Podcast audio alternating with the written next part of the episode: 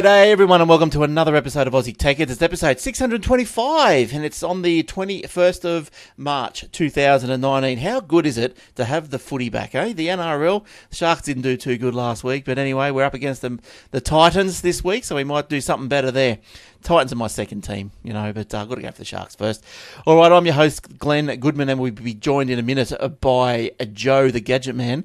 Uh, but first of all, we better tell you that we are brought to you by athwebhosting.com.au. All the uh, servers are on SSD drives, immediate activation uh, SSL certificates, Aussie support, domain registration, and one click pretty much install of uh, WordPress, Joomla, and Drupal. Why would you worry about Joomla and Drupal? W- WordPress is the, the king of the CMSs these days, isn't it? It's uh, easy. It's just um, it's just nice. The servers are pretty much geared towards uh, you know WordPress friendly hosting. So uh, yeah, so jump on there if you need a WordPress website. Also, we're doing uh, email hosting. You might not need a website. You might just want email hosting. You don't want to pay Microsoft seven dollars a month uh, for each account, so you can come and get some email hosting with us as well. So. Uh, talk to us. We'll fix you up. And also startnewcompany.com.au. They'll fix you up, all right, with a new company registered directly and quickly, and I was going to say instantly pretty much, with ASIC. Uh, once you complete the the registration form. Uh, you pay your money, and within 10 minutes, all your documents uh, and uh, company registration are delivered into your account. yeah, from ASIC. So how good's that? Uh, you can download the documents any time later on.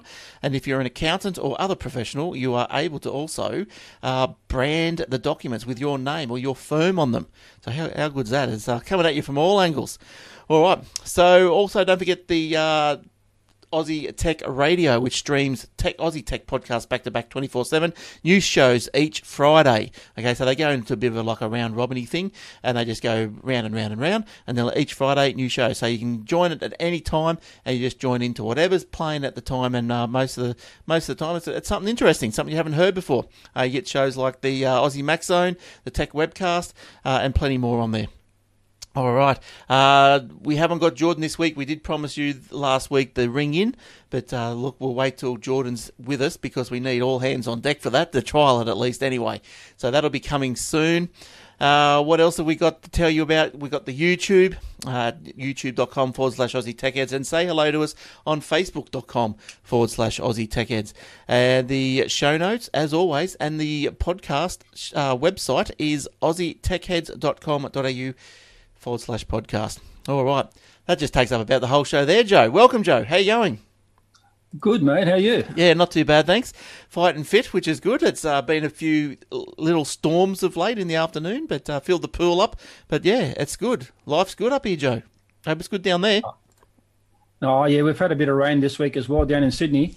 Um, but apart from that, all right, yeah. Yeah, that's good. I hear there's a cyclone Trevor is up in Darwin trying to form or something. So we'll see what comes of him. But uh, yeah, it's cyclone season, isn't it? So it's stuff going on. Um, all right. So what? What? Anything new with you, Joe? Anything of of of newness this week, or you been still doing your well, Joe I the just, Gadget I, Man? I, just released a, a new um, YouTube video just today, um, and that's on the, how to unlock your radio when you got the you know you take the battery out of the the car and the car gets the mm. lock code coming up on the screen. Yes. Yeah. So basically, with that, you can you can you can unlock it. Um, it's going to cost you a bit of money, but you can unlock it. And I've just produced a little video that shows you how to do that. So if you go to my um, my YouTube, which is joethegadgetsman.com forward slash YouTube, uh, you'll find there that there's a uh, a little three and a half minute uh, video on how to do it. So when you say unlock the thing, don't you just put the code in from the, the manufacturer? That's right. Yeah, you put the code in, but you've got to have the code. And so, a lot of the times people don't have the code, and that's what I'm saying. Right. Uh, you, you, you get the serial number of the the the unit, and then from there you then actually go to a, a website which um, I use was online uh, radiocodes.co.uk. Um, you give them the serial number and the type of car and all that sort of information that they're asking. Mm and um, you pay via PayPal, which I did, and um, within a couple of hours, um, it doesn't happen straight away. Within a couple of hours, you'll get um, the re- email coming back. I mean, it depends uh, how busy they are. Uh, you get, you get a, an email come back with the code. You just put the code in your radio, and away you go. There you go. And um, how much is that, Joe? Does, does that cost you? Uh, it, it, it varies. It's from from about ten dollars to thirty or thirty five dollars, depending on what model radio you have, Oh, and cheap- what car it's from. Cheaper than buying a new radio, that's for sure. So um, Well, it definitely is. I mean, uh, uh, there's been a lot of times you go to the uh, mechanic and they pull the battery out, unknowing that the car's got a code on it, and then you come back and you say, "Oh, but my radio doesn't work."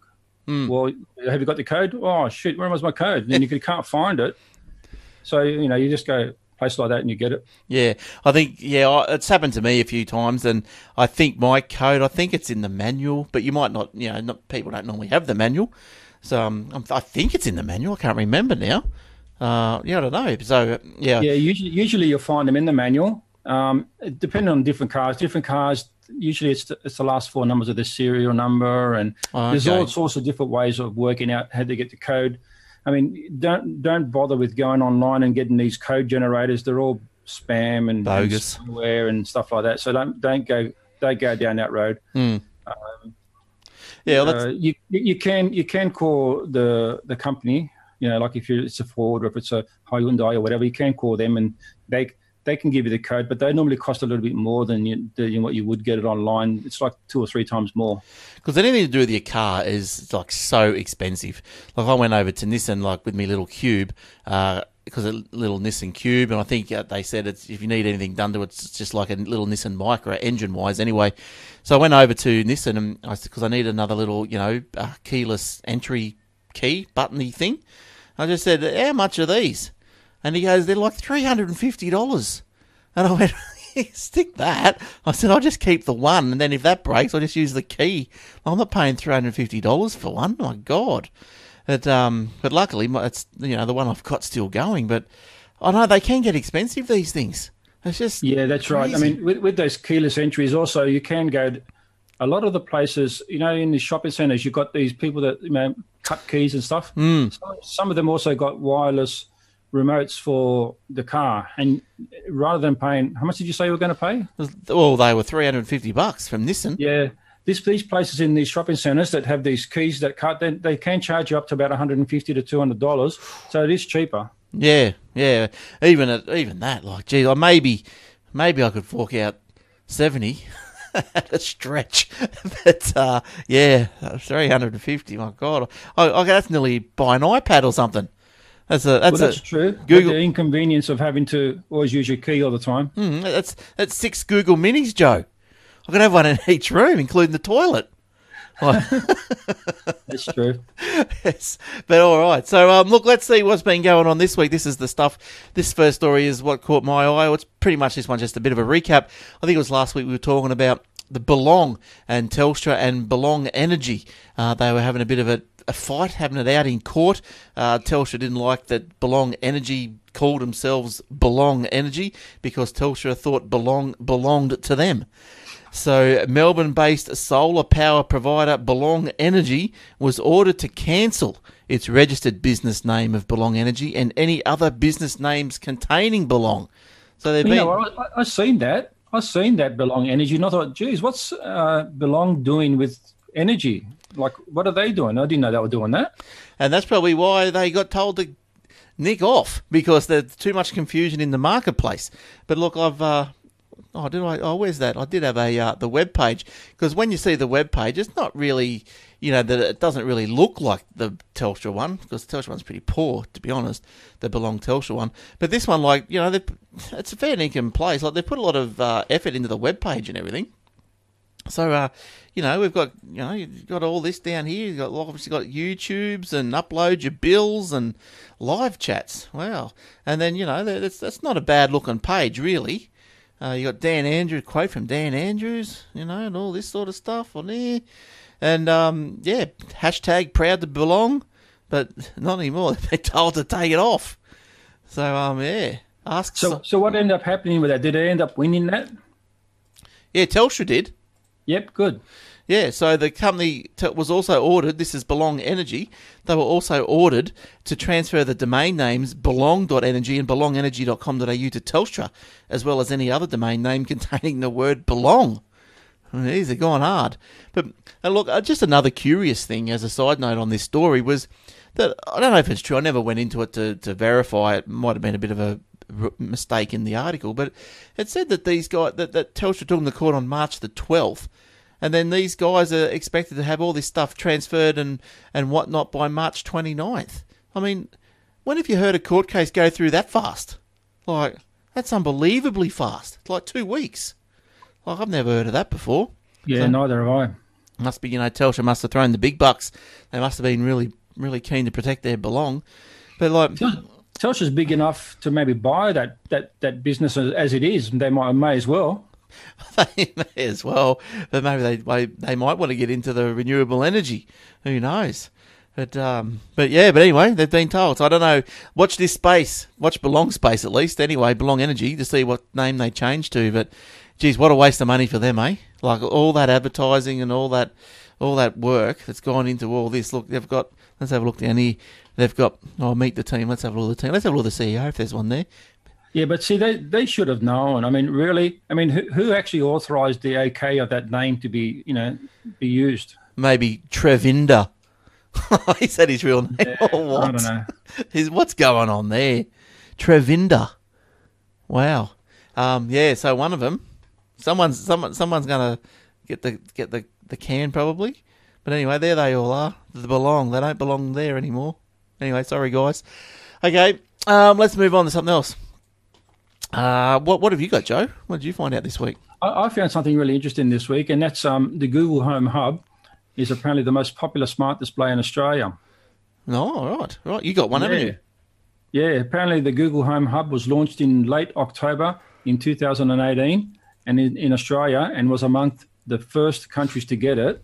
The timing must have been pretty good because just after 10 weeks, the Google Home Hub reached 41.5% of the smart display market um, that's been installed in Australia. Even though it was the last device to arrive in Australia, it's the highest selling at the moment. Hmm. Sorry, Yeah, I was so- just sorry, I was just having a drink. That's Yes. okay. When it, compared to the um, Amazon Echo Show and the Spot, they were both accounted for just 13.2% of the market. Um, slightly behind um, is the share 14.2% of uh, the rest of the smart speakers. You know, the JBLs and all your other brands of speakers that are that are out. So the the Spot was available in Australia five months earlier, and so and and so was the show.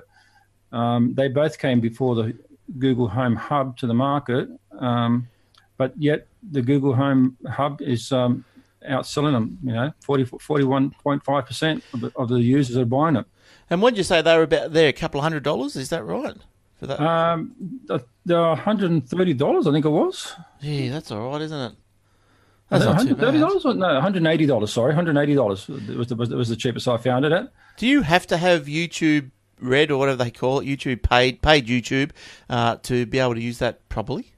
No, you don't. You don't have to have YouTube Red or YouTube Premium. Right. um, to use it. It will still work on your normal account.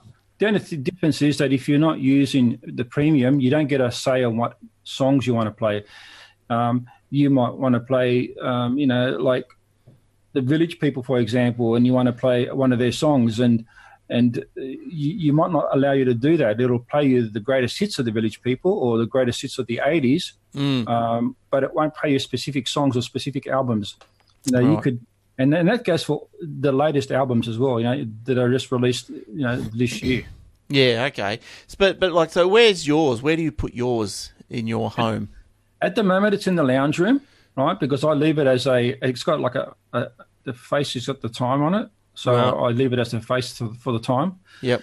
But later after that, it's going to go in the kitchen. Once we finish our kitchen, we're working on building a new kitchen at the moment, Sounds and uh, my, my missus wants it in the kitchen so Yep. that she can, you know, talk to it and listen to music and get recipes, and, Mm. and it'll come up on the screen, etc., etc. So I guess like just thinking of that, like the the natural place for that thing is in the kitchen.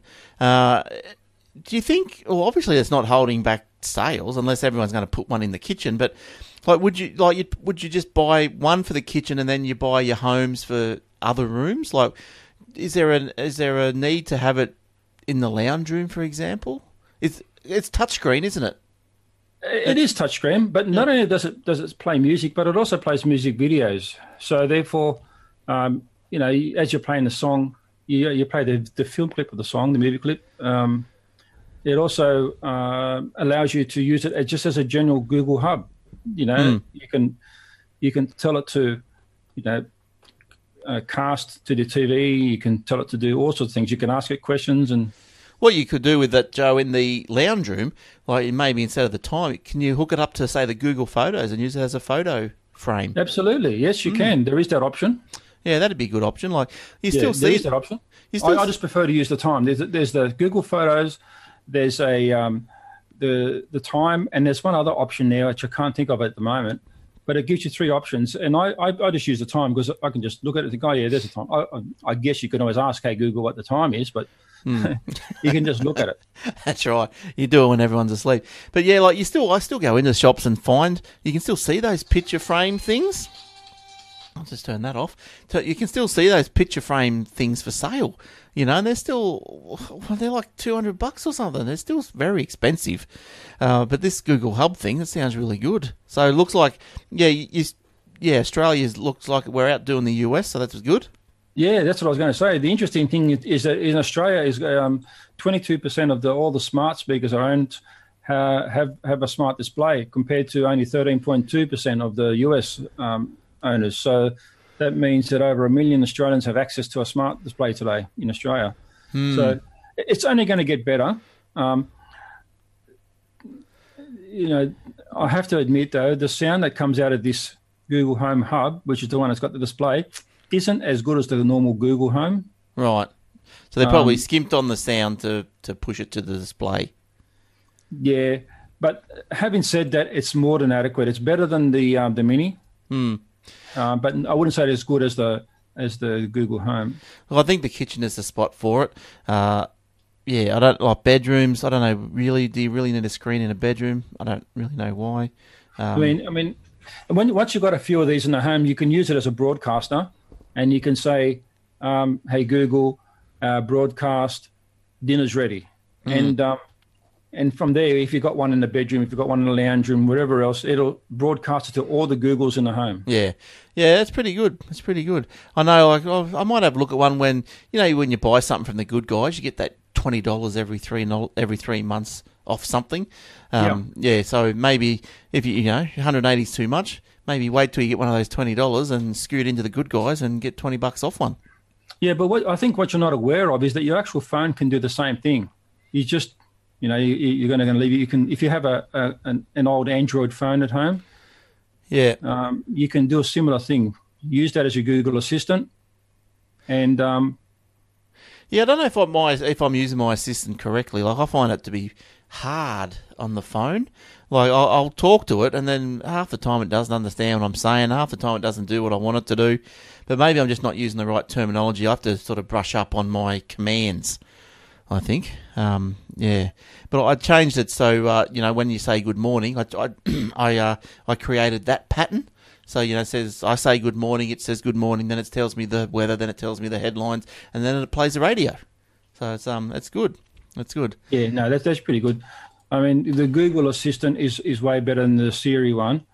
Um, I also posted on the um, the Facebook page that I have, the Joe the Gadget Man's Facebook page, a a little demo there that I found really funny. Oh, okay. Uh, for any of the listeners that want to have a look and see what that was, just go along to the Facebook page, uh, Joe the Gadget Man Facebook page, and you'll find it there. All right. So how's that? Is that facebook.com forward slash Joe the Gadget Man, yeah. Yep, cool. All right. Um, all done with that one? Yeah, I mean, I'm I'm pretty happy with um with my one. So, um, I, the only thing I can think of is it's going to get more interesting with these Google assistants. Um, other companies are bringing them out uh, with all sorts of places. You know, IKEA's having it built into their furniture. Right. It's all, it's all happening everywhere with that. Mm, interesting. Yeah, that is interesting. All right, Microsoft has bowed to Chrome and Firefox pressure with a new security tweak. This new feature builds on the Window Defender Application Guard, or more commonly known in the geeky circles as WDAG or WDAG or something, WDAG, the Windows Defender Application Guard. So the new feature uh, is built into the for Microsoft Edge, and it's software that isolates websites from opening them up in by opening up them. It's software that isolates websites by opening them up in a virtual container isolated from Windows. So doing this way, doing it this way means that any malware on the page will find it harder to get uh, you know a, a foothold into the Windows operating system and therefore harder to penetrate a corporate network. Edge has now this is was interesting these statistics. Remember the old days, you know, the the hardest nut to crack was uh, browsers, internet browsers that nobody could ever come anywhere near Internet Explorer. They were like high 90s, you know, 95% used, used, you know. I think Yeah, that's right, because they were built into the operating system. This was before Google came along. Yeah, and uh, you know, like 3% might have been, you know, Safari or something like that and then and the and the others just whittled around like AOL or whatever they had back then. But anyway, so interesting stat was Edge now has 4.23%. It's tiny uh, market share globally. Firefox has 9.72. Thought it'd be higher than that. And Chrome has massive 65%. Um, I'm getting a bit sick of Chrome. I'm thinking of. I have been using Edge quite a bit more, to be honest. Like Chrome's been getting a bit, a bit, uh, a bit crazy. Like it, seems to hang on. Like say, you know, when you you building the web pages or whatever, and sometimes it just seems to hang on to old cached versions of stuff. And you know, unless you get, yeah, sure you can go in and then you know clear your caches and all that, but you don't want to be doing that every five seconds. But yeah, it's just been annoying me a little bit lately. Uh, the Windows 10 Insider Preview build 18358 released this month earlier on uh, March the 15th. It included this WDAG browser extension for Chrome and Firefox. So the new extension means that when a site on an enterprise's naughty list loads into either browser, the user is redirected to an isolated Microsoft Edge session. So whether or not Microsoft's done that to you know further expose Edge to Chrome and Firefox users, who knows? But there's the extension. I might have to I'll download that and put that on and see how that works, and go to some porn site and see what happens. that's a that's a win. Oh, this is my favourite. Yeah, that's a win for admins. Uh, yeah, blah blah blah. So uh, yeah, so here well, I've got a graphic here for those on the on the YouTube. You can have a look at that. Um, yeah, so that, that's a good idea. Like anything that you know stops in or tries to or make it harder for infections to travel through web browsers into the operating systems, it's got to be a good thing. Uh, I don't think there's This, anything this, else. this reminds me of something that we talked about uh, maybe a few months back, where the Chrome Hmm. browser stopped people from jumping from one tab to another. This looks very similar to that. Yes, yes, that could be right. Yeah, yeah, that was a flaw, wasn't it? That's right. If you had two tabs open, yeah, the uh, hacker could could uh, yes jump from one from the open tab to a closed tab. Yeah, and see what you were doing on another tab. That's right. I remember that. Yeah, so I think there's some sort of an update in the um, in the Chrome which fixed that. But, Yes. Um, yeah, but this looks very similar. Mm. Yes, I think I think you're right. Uh, all right, and well, we're talking about Edge and Windows 10. You got a little Windows 10 story there, Joe. What's all what's going on with that? I do. Um, you know how Windows 10 automatically updates um, every month. So apparently, Windows is um, expected to include uh, an upcoming feature um, in the Windows 10 upgrade that will back out of a failed installation Yes, um, and then wait 30 days before it tries to install it again. right. I think So basically, what it does is Windows 10 will self-diagnose any startup failures, and if necessary, uninstall recent updates to get the computer up and running again. Um, it will try to diagnose and resolve any failures due to the disk issues, uh, system file corruptions, invalid registry keys, uh, or stuff of that matter. Um, basically, you know, when when there's an update, if it doesn't work right, it tries to fix it, and if it can't fix it, it says, okay, uh, well, well, we'll put this on hold for 30 days until you know we find a fix for it. Hmm. Yeah. So uh, look, that's a good idea. I'm not, I'm, we might have mentioned this briefly in a previous episode. It rings a bell for some reason, but maybe maybe I just read about it. But that, look, it's a good idea. Uh, I guess you know, like, like sometimes you scratch your head why things don't work, and then at the end of the end of three weeks of thinking about it and doing stuff, trying to figure it out, it comes down to a Microsoft patch. that- It's been it's a it's a dud patch or something. Um, geez, you can pull your hair out with these things. So Yeah, and sometimes it could be just something that um, you've just recently installed. I mean, it goes on here to say that if all the steps um, that they've taken are unsuccessful, unsuccessful in trying to um, start your machine up properly, Windows will then determine if the startup issue was introduced after a recent driver or quality updates were installed. So if it was, it will uninstall those updates automatically to get the device back to a workable state. So that's that's a good idea. Yeah, because like one of the first things you do, like someone says, "Oh, my Windows 10 stopped working," you know, it won't boot up or get stuck here or st- stuck there. One of the first things you do, you just system restore, go back to a previous restore point, and like, oh, yeah, it must be eight times out of ten. You know, that normally fixes things up. And you go, well, what did you install? So like, if this thing this thing looks like it might be going to try and do that automatically. Yeah, that's right. It, it, it looks like it's um, Windows has sort of proactively looked at it and thought, you know what, we'll try and fix these these errors as they come along, and and and I think more, a lot of the times it's got to do with um, their own updates. I mean, if you remember the update they did last time, where it deleted some picture files and some Oh, other files yeah. in their system. Yeah, that was I think, terrible. I think they're trying to make sure that that sort of thing doesn't happen again. Uh, when is this coming to Windows? Is it is it, is it here or is it coming? No, it's coming. It's in the next update um, on the Windows 10 update 1903. 1903 update. 19 okay so that's march that's coming soon Yeah. yeah all right i wonder what update i've got now are we still on last october or whatever it is I think so. Yeah. So, um, if, if if if they're saying here, if it normally works, if it works as it normally would, um, they wanted to, it would prevent the repetitive rebooting uh, you normally get when your upgrade goes wrong. i'm just having a look here oh i'm on 1803 oh geez i must have missed that one that because there was another one in uh, september october i'm on 1803 i don't know what oh, well, so this is this is Have a look at that. 1903. Mm, i'll have a look at that later on So I think it's a good update to to, to allow. Oh yeah, yeah, yeah. You got you got to do it. You can't you can't say no to these to the updates. Who can say no? I like updating as the second they things come out. I just Well, I don't it. do that on my phone. I try to hold them as long as I can with my phone.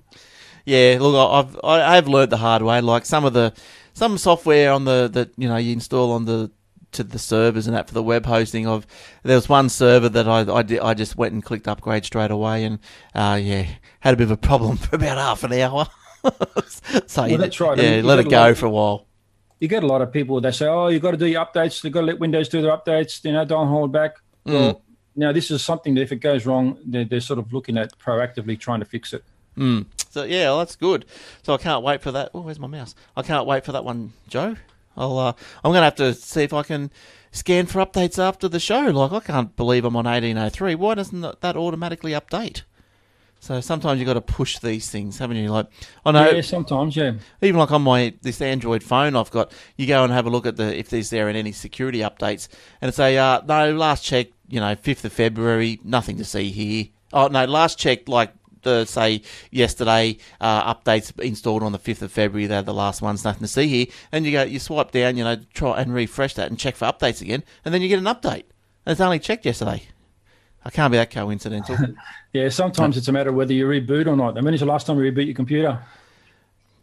Yeah, oh, I reboot it every week because I do the show. I reboot before the show, so it gets all the updates. But sometimes you know those big, those big updates, those feature updates, for some reason they don't just come down automatically.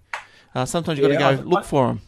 Yeah, I think those big updates, those big feature updates, um, they're a bit more. Um, you know, you got to you got to sort of not. uh, They don't they don't happen automatically overnight. They do give you the option to to do it when you want when you know because it's going to take you a long time for the computer to do the update. It's not just a few minutes. It takes you know a good you know 15, 20 minutes sometimes. Yeah, and that's the thing. Also, another tip is you know if your computer's a little bit old and you know you turn it on and you just get the black screen, but the hard drive's going around, just leave it on. It might sometimes it might take five hours, but uh, sometimes these things just have to install. You know, so don't go thinking the worst. Give it a give it a good at least overnight. If you if nothing happens overnight, then you start worrying. I think. That's, that's And then if it does come back, then start worrying and start working out why that happened because it's not a good thing that it takes so long. no, My- you might You be. know, I'd be looking at like what happened with my other hard drive when I when I had that problem. I'd be looking at maybe running. Um, actually, you know what? Since since I've had that fixed, I've I've found myself a um, a software that that can check your hard drive Right. and tell you whether it's it's um it, it's healthy, and it tells you how long life it expects for the hard drive before it starts to fail. Is which this- is pretty cool. Is that for mechanical or SSDs or both? Both. Right. What's the tool? Oh, geez, I can't think of the name now. Let me see if I got it in this computer. I might have it on the other one inside. That's, yeah, because that sounds all right, doesn't it? Cause, so it does more sort of uh, detective work than the, the smart, you know, the smart function on the, the BIOSes and stuff.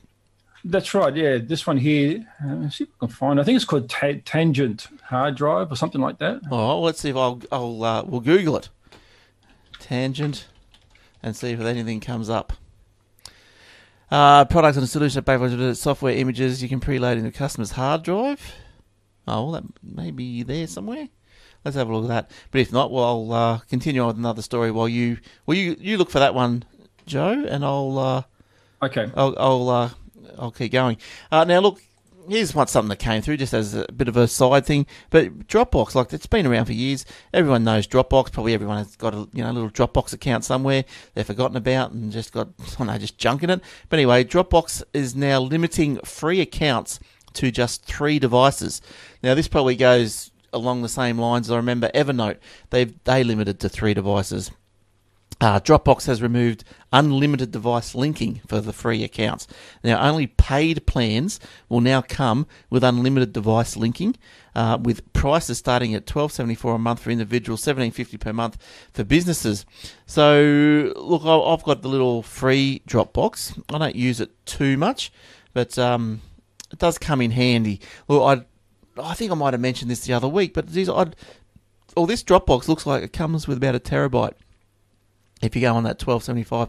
But uh, look, I don't know. Look, I, I wanted to use the OneDrive, you know, and it's just so, so hard.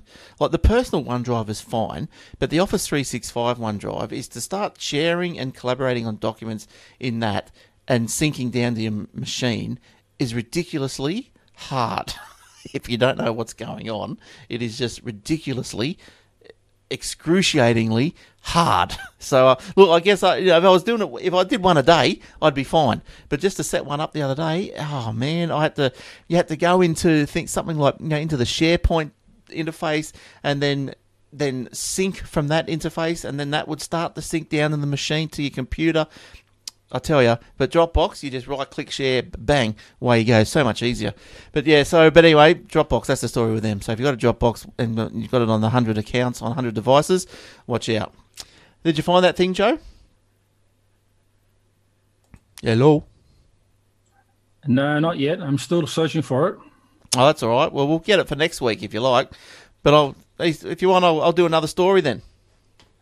No, I haven't actually found it yet. It's um, it's in my other computer inside because I was running it on my laptop to test the the laptop hard drive, and it's been playing up a bit. So it looks like that's got to go soon. Oh, the laptop hard drive. Oh, you've muted yourself. I think. Did you mute yourself? No, no, I'm Oh. I'm all good now. Right. Okay. All right. Uh, well, you better move on with a story then. Okay, so um, I was going to do. One of them. I was, I was going to do the Dyson one, but I'll do this one here first since Yeah. we're just talking about the um, the Android phone. Um, it's a good idea to avoid any Play uh, Google Play Store apps that promise you to update the Android phone. Uh, apparently, there's some apps in the Google Store that portray to upgrade your phone to Android 9, uh, Pie. Uh, but uh, be about the aware that these Lineage O- can't be updated by using an app. Um, so you have to actually have the whole software update. Um, you'll find things like um, update to Android Pie or updates for Samsung um, or update for that phone you may have that's designed to trick users to update um, phones. But what you should know is that, that the Play Store does not handle OS types updates. Right, right. So is this uh, mainly for people that would probably get sucked into these type of things? Is uh, you've got an old phone, you know, that won't progress p- past a certain Android version, and you think, well, I need, I still need updates for for an older v- version of Android. Yeah, that's right. I mean, I, I've I've often myself gone looking for. I mean, I've got a couple of. I mean, we're talking phones now, but before I had a a, a, a, a tablet which was stuck on 4.4, and I thought, oh, you know, I wonder if I can update that. And um, I, I had a look at some of these, and they look pretty dodgy. You know, what they do is, or they. I mean, after looking into it, they all they do is they bombard you with advertising, uh, spyware, and malware type stuff. So don't even go there. Um, if, you, if you're looking to get Android updates and uh, the phone hasn't been updated in years, you know, like it's, it's not supported any longer, um, there are third mar- third uh, aftermarket third party Android ROMs, um, and one to look at is um, the Lineage OS. Um, that, So- that provides the latest version of Android for a selected number of phones. All you really got to do is go to uh, lineage um, os.org and see if your model is there. Uh, I think I saw um, from memory your particular model there, uh, Glenn, the the Xiaomi M2. Is that the one you got? The Xiaomi M2? I got the MIA one. Oh, Mi A1. Yeah, I think I saw your particular model in that one there. So you can actually, when yours doesn't upgrade update anymore, you can actually run that link, that sort of ROM in there. Right, right. So where do you go to search for your phone? Is that Yeah, up, go up, yeah? and Oh, sharks, no. Lineage download a free open source system for various devices. yep, try that. Try the download. Oh, here we go. Oh yeah, look there they go. Oh, look at them all. Yeah, so you should you should find your particular model, and I stress that to the listeners: don't download anything that's not the exact model of your phone. Um, and the reason I say this because not only is it just a software thing, but it also updates the radio modem, uh, the networking components, uh, your GPS software that makes the GPS work. Right. So it's, it's very important that you do download the exact version for your model. So here's my model here, so like the Mi A1. But why are they making uh, builds if mine or is still supported, or, or, or what are they? Like I'm still getting updates from Android. Okay, well, in that case, there might be a reason somehow uh, some people are, are developing uh, some sort of other ROM for it. It could be because the ROM that they have there is a better ROM, gets rid of all the um, Okay. that's in it. Yeah, because I'm finding that mine, there's I have coming across a couple of issues. I, I think my Wi-Fi is not as strong, or it just wigs out a lot. Uh, yeah, okay, okay, I might have a look at this. Yeah. I'm- So yeah. So if anyone is thinking about upgrading their phone and it's not available, go, go have a look at these Lineage uh, OS downloads. Um, you may remember of Ci- Cinnamon or whatever Cinnamon um, ROMs before. Yep. They're, they're they're no longer you know doing them anymore. And this is now this is the latest um, custom ROMs that you can get. so they, they've stopped doing the cinnamon type ROMs, and now this is Lineage is the new one, the new ones that are coming out now. I just looked for my first phone, which I've got down on the floor because it doesn't work anymore. The Galaxy S, the i9 300, I think it is, and they they got ROMs there. That yeah, was there you go. released this year, January this year, and February this year. I'll have Yeah, to have a so- look at all that. What might be a good idea then is uh, so so that you can practice on how to do the um, the ROM update. Practice on that phone. Yes, yes. right? And you'll see that it, um, in my notes, um, uh, there's a um, a link there that you might want to put, give to our listeners, and it's uh, the process of installing the Lineage OS is is pretty involved, right? Mm. Um, you, an amateur shouldn't really attempt it without sort of really knowing what they're doing, because you could brick your phone. Um, it takes about an hour or so to do, Right. um, but the link that's in there provides uh, a pretty good how-to how to do it. Yeah, rightio. I remember I put on a on that Samsung. I did put a cyanogen mod onto it, and uh, that seemed to work all right for a sec. Yeah, I mean, I, I've had a, in, in some of my older phones, I've had that that that ROM on a few of my phones, and they, they seem to work fine. I mean, every now and then you get one um, who who makes a, a ROM, and the ROM is itself is is not done hundred percent. So you just go and, and, and use somebody else's ROM, you know, until eventually, you know, you'll find that if you go through the forums and you find these these ROMs for your phones, you find that the ones that have got the most comments normally are the most popular uh, ROMs. Um, so I, I tend to go for those right. for those ROMs because they, they seem to have a lot of interest and a lot of. It's not something that's going to die within you know the next you know month or two. It's something that's ongoing for at least another year or two. And so Makes you wonder though, like who who codes all this stuff, like and why? like because the, I'm looking at this lineage page again. There's no, you know, there's no, you don't buy anything. Like, are they just fans, just geeks that just love coding to see if they can do it? That's not a bad website. That's right. Looks- looks That's right. Yeah. well, that, that, that, a lot of it is to see that they can do it, um, and and what you'll find is that not not everyone knows how to do all of it. So therefore, one person might know how to do this, but doesn't know how to do something else. For example, they don't know how to, you know, get the the radio ROMs from the existing radio uh, from the existing phone um, and put it into this new one so that the the, the mobile works. You know, Yeah. get phone calls and stuff. So they all help each other, and eventually they end up getting it working. Yeah, yeah, it's very interesting, isn't it? Very interesting. Yeah, well, I've got that old phone there. If it hasn't been bricked, I can't remember. I'll uh, I'll pull it out and see if I can, uh, uh, yeah, maybe put one of these Lineage OSs on it because I think I did. Well, I did put the Cyanogen mod on, and uh, I can't remember what happened. I think it it died as well, and I couldn't be bothered updating that either. But um, all right, let's go on with something else. Let me scroll back up here, and let's tell you about the Google has been fined another 1.7 US billion for ad blocks by the EU.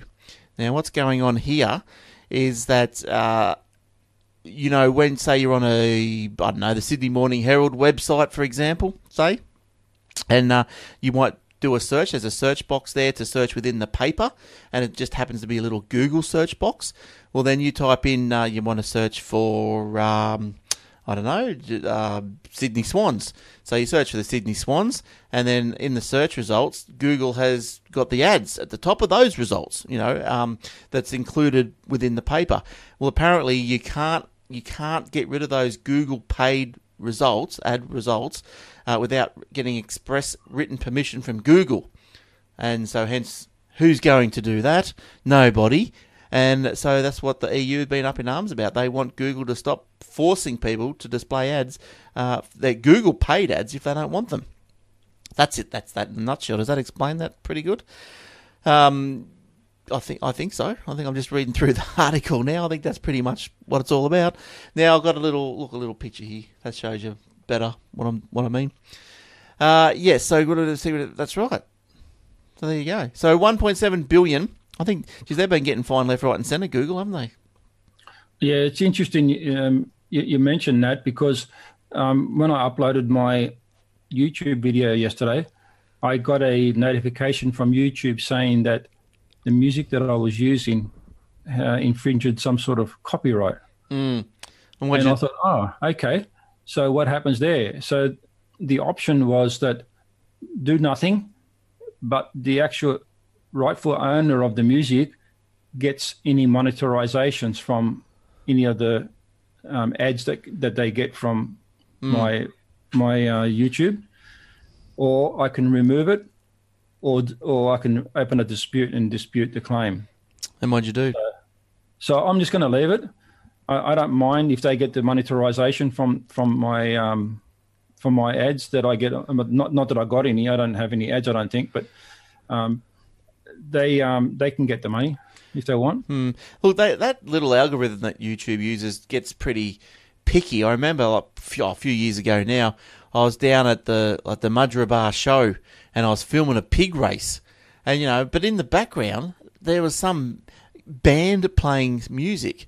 And you know, Google picked up that video and said that I couldn't use it because that band, the music that band was playing. That's right. They were playing a cover. You could hardly hear it. It was about 20 seconds in some part of the video, but they pinged the video for it. And I said, geez, that's a bit tough. But that's what they're like. That's right. It's exactly right. The moment I uploaded the, the video onto YouTube, um, within minutes, it told me that there was uh, some property rights to that to the music that was on that on that video. And you know, in all fairness, I, I didn't do this on purpose. I just went to I can't remember where I got that music from. It was some sort of uh, site where it was free to mm. have. So um, there's been a few instances where. Uh, yeah, like this show, Aussie Tech has been has been pinged for content uh, violation. Like for you know, we might be we might play a YouTube video or something or or whatever, but I dispute them.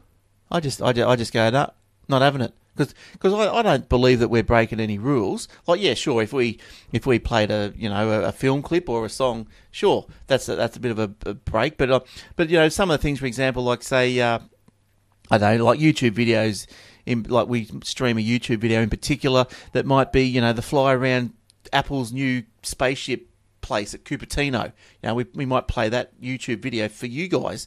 Well, then, you know, Google will say, YouTube will ping us and say, well, can't because that's you know you've got to talk to the owner and they want their money and blah blah blah, and I, I just dispute it and say, well, it's fair use, man. Like we're we're t- we're using it as a, a news story. We're not getting getting any money from it. That's just that's just how it is. It's fair use, and I've never heard anything back. Just dispute and it goes away. That's right. So what normally happens in that situation is I think that's just a, a robot um, algorithms that pick up this thing. Mm. And uh, once you, you do a dispute, face um, YouTube then looks at it and says, "Oh yeah, that stupid robot stuffed up," so they just let it go.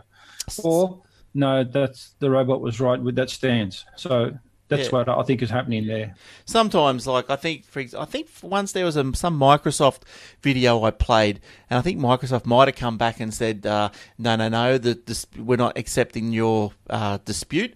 And and so I just went, well, let's take the show down then, stuff yes. And you know, by that time the show's probably three or four weeks old, so it's all old news anyway. Like I'm not going to go getting too stubborn about these things, but uh, but yeah, so that's uh, that's how that one works. Now, what else have I got here? Um, I have got. Oh yeah, that's right. The other thing that Google, well, we're on the bit of a Google show this week. Now, you notice we didn't mention Apple? That's because I don't want to. there, there was an Apple. Oh, iMacs have been updated, and i earpods or, or AirPods, whatever they are, been updated, and uh, iPads have been updated, and there's another announcement on the 25th. It's all going on over there. But anyway, you can listen to the Aussie Mac Zone and figure all that out yourself. Uh, because we're talking about Google this week. So Google is is uh, to promote and is Android users and prompt Android users to choose their preferred browser. Now, this is what we just touched on just before, and Microsoft knows all about this. Remember, they went through the antitrust laws uh, and rules and and law disputes oh, a little while ago now, because as Joe said earlier before, you know, you bought your copy of Windows and Internet Explorer was on there, and away you go. Thanks for coming. That's all you knew, and that's why IE had like ninety five percent market share. Well, Google's come up across the same thing now. Uh, EU, they're tough over there, aren't they? Uh, they don't like that. Uh, that you know, when when you buy an Android phone, all you get is Chrome, and they don't like that. So anyway, Google will be will prompt Android users to choose their preferred browser and search apps. Now, this is what the if you're on the video, this is what a similar screen you might have copped when you installed on XP all those years ago. Uh, which one do you want? The Firefox, the Chrome, the Opera, the IE, and the Safari. Apparently, they were all randomly uh, ordered as well uh, back then. Um, but anyway, that, that was the story. So, by pre installing its Chrome browser and Google search app on Android devices, Google has an unfair advantage over its rivals. Well, in the coming months via the Play Store, we'll start asking users of existing and new Android devices in Europe which browser and search apps they would like to use, uh, said Google. Now, got a little problem. My little problem is, uh, oh, you know, this is where this is where you sort of you don't know, do you? Like my little problem is, Google created Android, Google created Chrome, Google created the Play Store. Why can't Google just push what the hell they like? Why is it that they get that? It, why should it be that because you just because you become so successful because you had the the in, ingenuity to invent and, and to market and to get this thing pumping worldwide, then now you're going to get penalised for it, and you know, and because it's an unfair advantage. Like, is this a bit of um, you know, jealousy sort type of thing? You know, like or, or, on the other hand, can your company become too big where it does become monop- monopolistic, and therefore, yes, it does really start to detract and and um, you know um, and and pull other people down with it because they can't you know they can't do it. I don't know. It's a difficult question, isn't it? But the EU doesn't think yeah, so. Yeah, it sure is. I mean, it, it, it, it, sounds a bit unfair, but at the same time, you'll you'll find that people will say, "No, we can't give uh, one company too much power. It'll have you know too much power. We won't be able to do anything anymore. Well, they've got that now, haven't they? Like yeah. the the Googles and the Facebooks. I think they got too much power at the moment. If, uh, if, you think if you think back a few years when when Telstra had the monopoly over the whole of Australia, um, the government forced Telstra to allow Optus to use part of their network um, so that they can uh, compete on a resale type level. Um, and then what you'll find is that Optus then slowly but surely built their own network mm. um, and then come in um, into the marketplace as well. Um, today it's slightly different. Now you've got a whole heap of other operators, but that's sort of another example of what happens.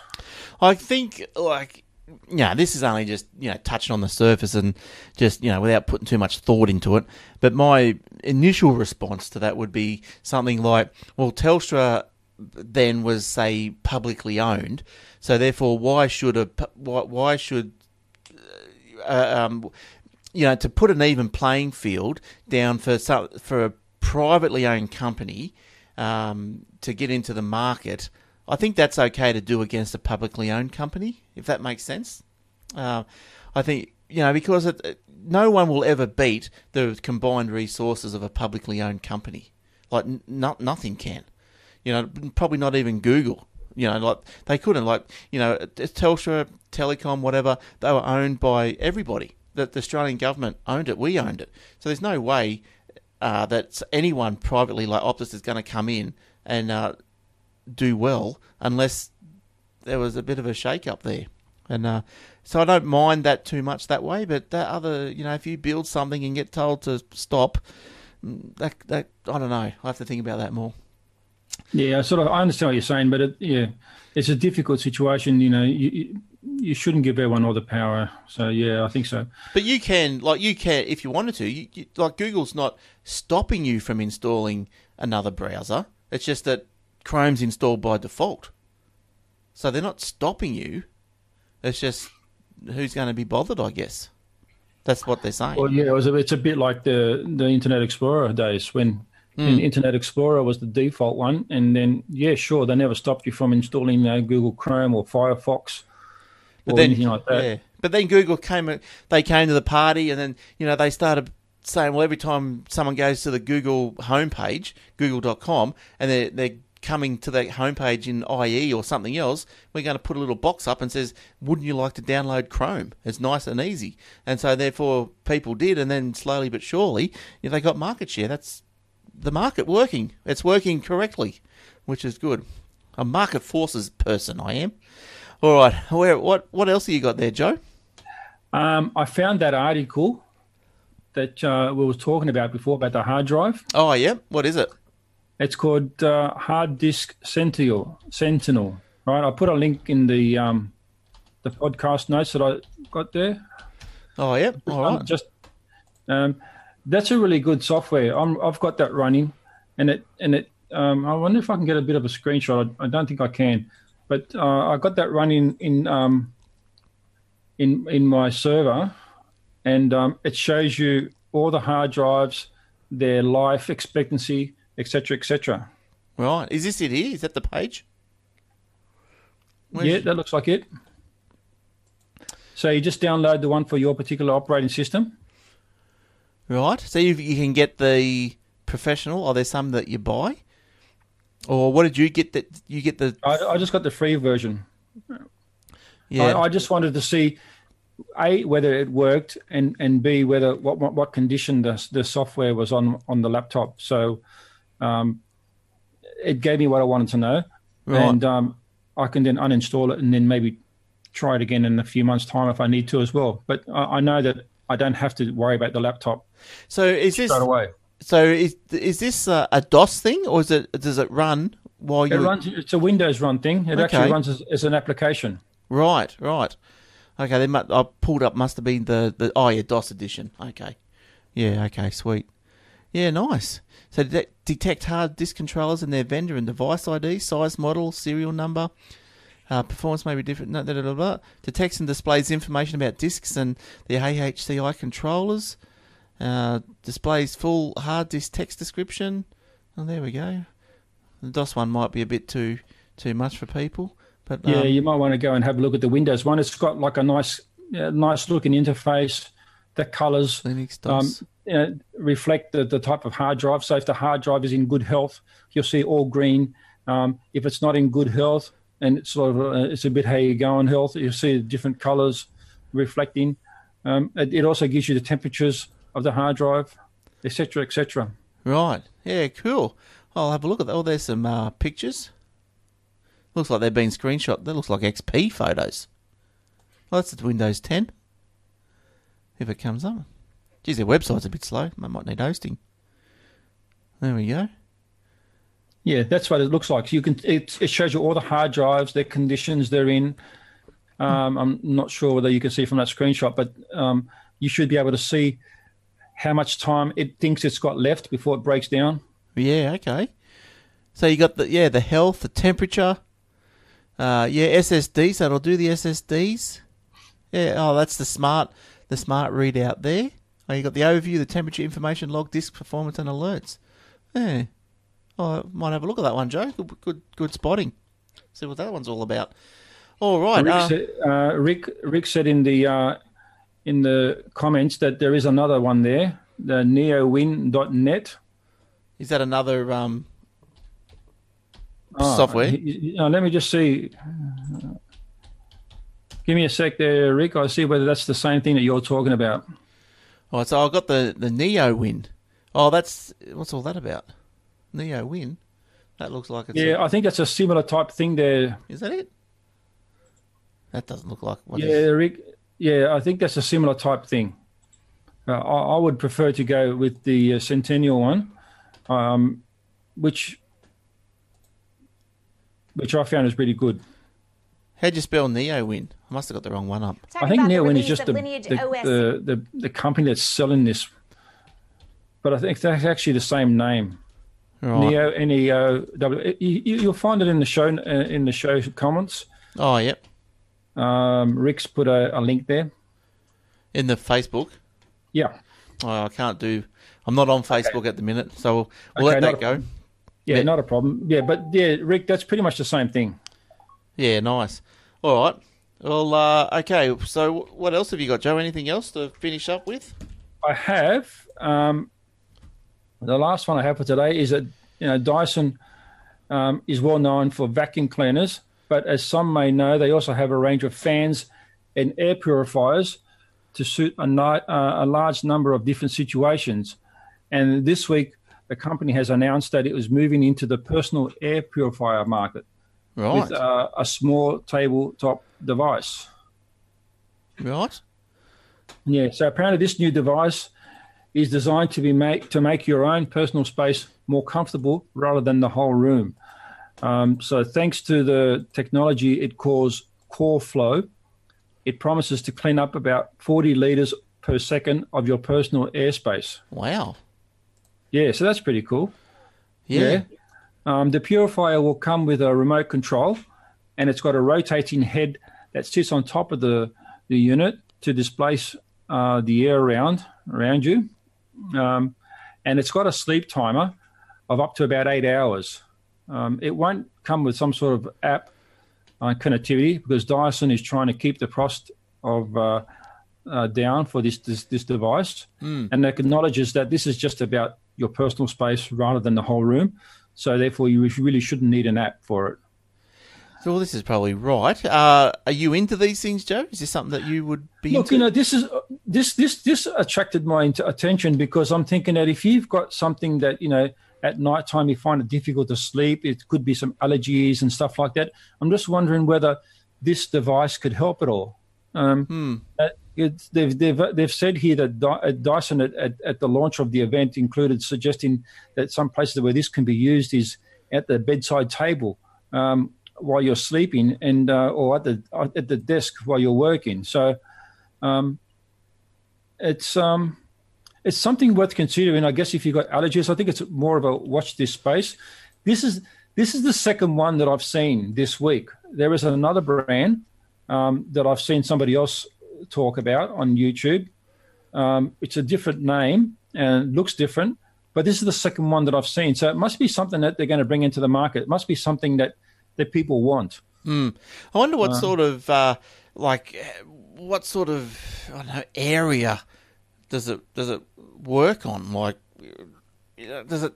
Yeah, like you know, if you're It's, sitting in it's- the basically, it says your personal space. So oh yeah, oh yeah, I see what it's doing. Um, it's not. It doesn't do the whole room. So I'm, I'm reckon maybe one arm's length around you, or my, an arm and a, arm and a half around you, Hmm. um, to provide this sort of, um, you know, I see. Oh, yeah, we just showed a video uh, for those who are listening through audio. Was uh, so you, you sit in a desk in front of you, and then so it will suck in the, the air around it, and then actually blow it. Probably, I'm not sure how hard it's going to blow, but and blow it onto your or disperse the air back onto your face, so all your breathing is nice, pure. Oh, it does blow hard. He's there. Look there. Yeah, there. Hair's blowing. Yeah. So Yeah. so it does just disperse and blow back into your face the um, purified air. yeah. So this one, this one here is a pretty basic one. The one I've seen before uh, on another YouTube video, and I don't have that information here in front of me, but maybe if someone wants to know, they can leave a note in the comments, and I'll see if I can get it for you for next week. Um, but the one that is um, in the uh, the one I seen last week was it, it did all sorts of diagnostics on the, the quality of the air. It did um, how, with humidity. Um, it was a fire alarm. It, it did all sorts of things. Right. But at the same time, it it it, it, you know, it detected particles in the air and how, basically how healthy the air was. So, um, yeah. So there's a lot of devices coming into the market today. Mm. Yeah, so like it's got a lot of features here, doesn't it? Yeah, look, that's it removes gases and ninety nine point seven percent of all pollutants. An activated carbon and glass HEPA filter captures gases, yeah, and allergens as small as 0.3 microns. Hmm, interesting. Yeah, so this is something that if you have some sort of allergies, um, you might want to look into this particular device. And I mean, it's not available in Australia yet. It's only uh, available in uh, the UK as of next week. But um, if you're really keen and you want it, you might want to, you know, order it from from the UK. I think there might be a, or from Dyson itself, it's got a three forty nine dollars. That might be America as well. It could be, yeah. but it's not here, so who cares? but we can get it from America. So yeah, three forty nine ninety nine. So what's that? Add another hundred and thirty to that. So about 430, 480, something like that. Ooh, it's up there. Up there. All right. What else have I got? Uh, let's finish off with. I think I, I might have. I might have two quick ones. I just so here's one. Microsoft resurrects Clippy. Do you remember Clippy? So I thought, that, I thought that was gone and buried by now. Oh yeah, I thought he was uh, un unwound as well, but apparently he's back. Ten years after the animated character was put out to the its virtual pasture, having irritated scores and hundreds and thousands of people in the Microsoft Office world. Apparently, he's back. Uh, Clippy first appeared in Microsoft Office for Windows version 97. So Clippy uh, survived until Office 2007 for Windows and Office 2008 for Mac, although it was turned off by default in Office XP. So even then, Microsoft wasn't fully ready to say goodbye. They can't kill it off. Uh, where a year ago there was a, it was he was inserted into a hidden message uh, about the anime about himself into the into Cortana in what Microsoft called an Easter egg. So apparently it's not there now because I tried. But when you said what is Clippy, apparently Cortana came up and advised he's living his sunset years playing canasta and winning. As long as he's That's winning. That's so funny. That is so funny.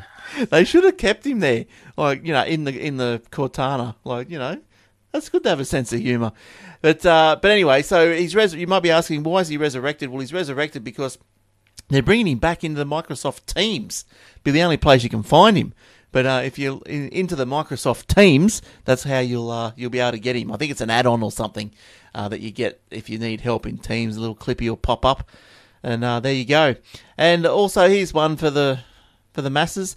Telstra turns on its ten thousandth mobile network site, so uh, which was a 5G site in Toowoomba.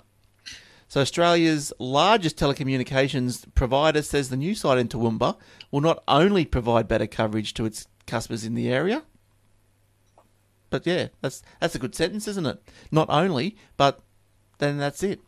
Okay, Telstra launched. Here's a bit of history now. Telstra launched 1G in Sydney in 1987. Look, I've got a little thing those following on video. There you go. Uh, 1G in Sydney in 1987 with just 14 base stations. And Telstra says that today its mobile network covers more than 2.5 million square kilometres and it's vastly more than any other network provider in Australia and offers coverage up to 99.5% of the population. So not only is the network getting bigger and stronger, it's faster and smarter, blah, blah, blah, blah, blah. Uh, so 1993, Telstra launches 2G. 2006, oh geez, bit of a bit of a bit of a wait between drinks there. Launches uh, 3G. 2010, it uh, connected its 7,000th base station. 2011, uh, its first 4G LTE. Telstra two, uh, 2012 switches on its 1000th 4G site.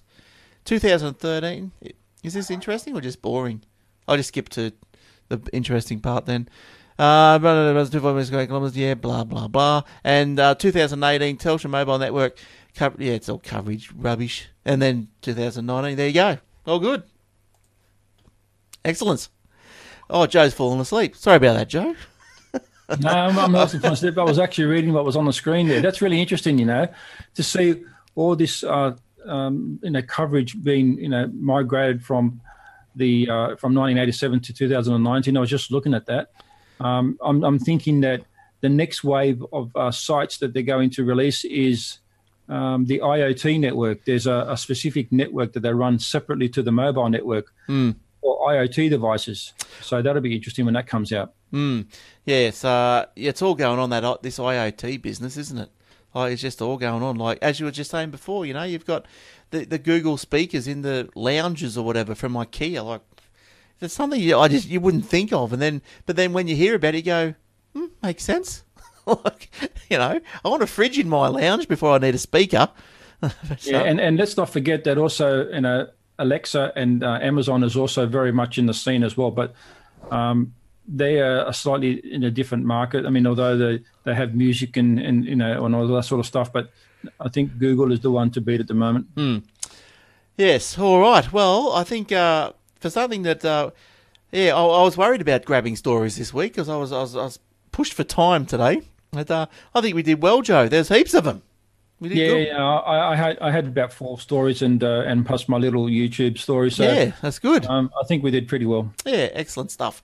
Now, uh, thanks everyone on the Facebook that joined us live. Uh, I'll go through all your comments a bit later on. Is there anything important that anyone's said, Joe? Have you got the Facebook open? I have. It's just uh, mostly Rick's um, just confirming some details about the um, this, uh, the hard drive tests and um, performance tools. He's given us another link there that we can have a look at. Uh, I'll have a look at that later, Rick. Thanks very much. All right. Um, but at the moment, um, so that's in the Facebook stream comments. So if anyone's interested in that Neowin, uh, go and have a okay. look for that. How did you spell Neowin? N E O. Yeah, that was just a brand name. N E O W I N, I think. That yep. was just another company basically selling it. Yeah, so N E O W I N. Oh, the same thing. Yeah, it's the same thing, just some other companies selling it, maybe rebranded or something. Mm, right. Okay. All right. So uh, do all that, and uh, yeah, make sure you have a have a uh, end of March hard drive checkup. So uh, yes, there you go. yes, you, you won't you won't regret it. Grab that software; it's free for a short period of time. You get some, you know, a chance to test it out, and um, and if you like it, uh, install it and pay for the pro, and uh, you'll get a notification when your hard drive's starting to die, which is a good idea. Excellent. That's what we all need. So check up or back up, but make sure you do something. All right, cool. Thanks for joining us again for another week of Aussie Tech Heads. Don't forget the Aussie Tech Radio. Uh, it's on the TuneIn Radio app. You can get it everywhere. Download the app, stick it on search for Aussie Tech Radio, get it there. Uh, you get the show on Spotify. You can get our show on the Facebook streaming live. You get the show on YouTube. You get on iTunes. You can get it on Pocket Casts or wherever you can put a an XML feed or an RSS feed XML thing into your into your catcher. You'll be able to get us. I think every time I see a new catcher come around, I'll sign up and punch the show in. So uh, pretty much everywhere. All right, cool. Thanks, Joe. Thanks for coming in been great to see you again and have a chat again about no worries, all things very tech. much. No, no, worries, and thanks everyone for listening and watching. Uh, if you were watching or listening on wherever, YouTube, iTunes, wherever, or iPhone, Android, we love them all, and we love you too. All right, we'll see you next week. Go the Sharks. See you later. Bye. Woo.